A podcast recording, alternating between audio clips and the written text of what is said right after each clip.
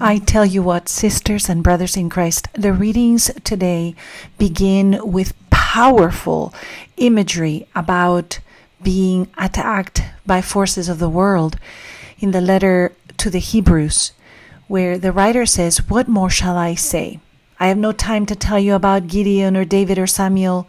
He lists several very important people in the Old Testament, and then look what he says to you and me. By faith they conquered kingdoms, did what was righteous, and obtained the promises. Do you conquer kingdoms by faith? Do you act righteously, following the commands of the Lord, so that you can sing the praises having obtained the promises? The list of what these Old Testament brothers and sisters in the faith with us have done by keeping the commandments of God include things like closing the, mouth, the mouths of lions and putting out raging fires and escaping the devouring sword. Sisters and brothers, out of their weakness they were made powerful. Are you being made powerful in your weakness? Are you kneeling down before the Lord with the things that may be tormenting you or affecting you in ways that provide gigantic obstacles and you are laying down the battle and become strong in the Lord.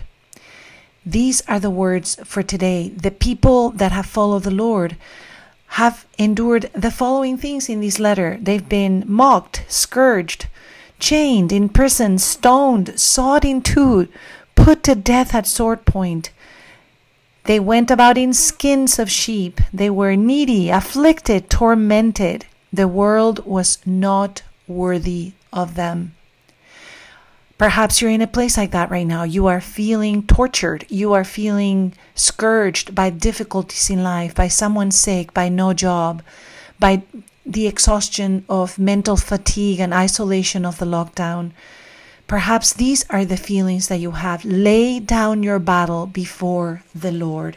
And we can do that always well. In this podcast, we want to learn how to pray, how to go through these, these emotions that we are feeling and knowing how to lay them down.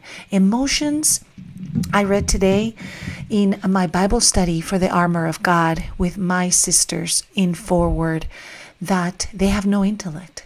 And so, as we talk about our emotions, let us feel them, let us touch them, let us name them. That is emotional intelligence. We acknowledge them because they give us signals for where we are and what is happening in our inner world. They're wonderful companions, but they're not good as guidance counselors. Our emotions are there just to signal something that is needing attention, something that is needing our intellect to be brought to bear so that they can be guided.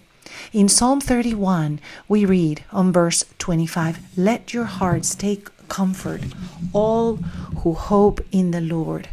How do we take comfort if we're feeling any of these feelings, any of these actions that are potentially harmful happening around us in our own hearts. How do we do that? How do we lay down all of these things before the Lord? How do we take heart and comfort in the Lord? We begin by acknowledging what the psalm tells us how great is the goodness of the Lord, which you have in store for those who fear you. We know the minute we lay down our concerns and our fears before the altar of the Lord and acknowledge His goodness, we are already in the presence of the solution that is needed for us. Towards those who take refuge in you, says the psalm, you show in the sight of the children of man your goodness. Let us place ourselves in that presence. The psalm continues You hide them in the shelter of your presence from the plottings of men. You screen them within your abode from the strife of tongues all of these people we see in the Old Testament reading, on in the um, in the Hebrews reading about the Old Testament, they all knew how to take shelter in the Lord. They knew that even when they were accused, where they were pursued or persecuted or tormented in some way, they knew how to take refuge in the Lord. Blessed be the Lord, whose wondrous mercy has shown me in a fortified city. God becomes our fortified city. Let us then take comfort in the Lord. In the gospel for today on Mark 5, we have 20 verses and we find Jesus coming to the other side of the sea to a, region called Gerasenes. And there's differences in understanding what it is, but there's a region there called the Decapolis that has 10 cities that is mentioned. And when he gets out of the boat, we see a daunting image a man who's been dwelling amongst tombs, separated from his cities and from society. No one could restrain him. He hits himself, he has chains. He is out in a place of shackles, and Jesus is looking at him a man that is tortured and tormented. This image can actually mean some of the things that perhaps we're feeling inside of ourselves. Perhaps we have thoughts and feelings that torture us, stories in our lives that do not work. And we need to find our way to cut down and destroy that chain that connects us to the past and keeps us in a story that has no light. Perhaps we're internally like this man who dwells amongst the tombs. Perhaps we have a story with our family, with our spouse, with our children, with our co workers that reminds us of this feeling of being an outcast. And what does this outcast do? He catches sight of Jesus. Let us ca- cast our eyes in that direction, brothers and sisters. And he runs he doesn't. Well, he runs and prostrates himself before him. He does what Psalm 31 tells us finds refuge in the presence of the Lord, lays down all the concerns before the altar, and then he cries out in a loud voice, What have you to do with me, Jesus, Son of the Most High? I adjure you by God, do not torment me when we place ourselves in the presence of the Lord, all the things that are inside of us trying to find a way to defeat us, our old thoughts. Our brains work that way. Our brains are this 2 billion year old organ that is fantastic, but it works by generalizing, by deleting, by finding the things that are wrong. That is how it's made us survive over years. But how do we then place ourselves in the presence of the Lord and say, Father, Lord, take over? Jesus asks, What is your name? And the name is Legion. There are many of us.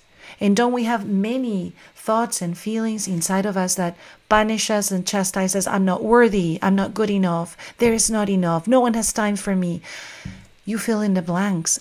I am not beautiful. I am not smart enough. We have all of these voices inside of our heads that we have to find a way to quiet. He pleads, this man pleads with Jesus, and Jesus allows the unclean spirits to leave. He allows us, when we place ourselves in His presence, to find our way back to wholeness. So let us go to the throne and say, Father Almighty, you who hear in our midst our needs, you who know the things that torment us, that hurt us, that haunt us. Send your holy angels, Father, and we plead the blood of Jesus to be the hedge of protection against all the thoughts that are not aligned with you, Father, all the feelings that are not aligned with you. Allow us to take a step into the light, to prostrate ourselves in front of Jesus, who is the Lord of Lords. He's the Lord of hosts, and He's the Lord of our hearts. Come into our hearts, Lord, and reign supreme let all the things that are not of you depart, so that we may dwell with the Most High. And we ask this in the name of Jesus. Amen.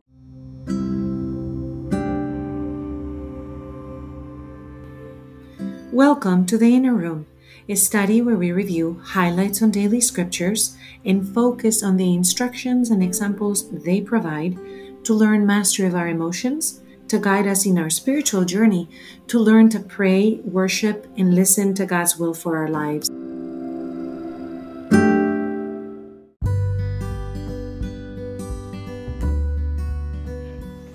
Hello, this is Sofia Fonseca de Niño, and I welcome you to this inner room. You can find us on Facebook, Twitter, and Instagram under the Inner Room Emotions in the Bible and we would love to hear your questions, your ideas, or your comments. Thank you for joining us today.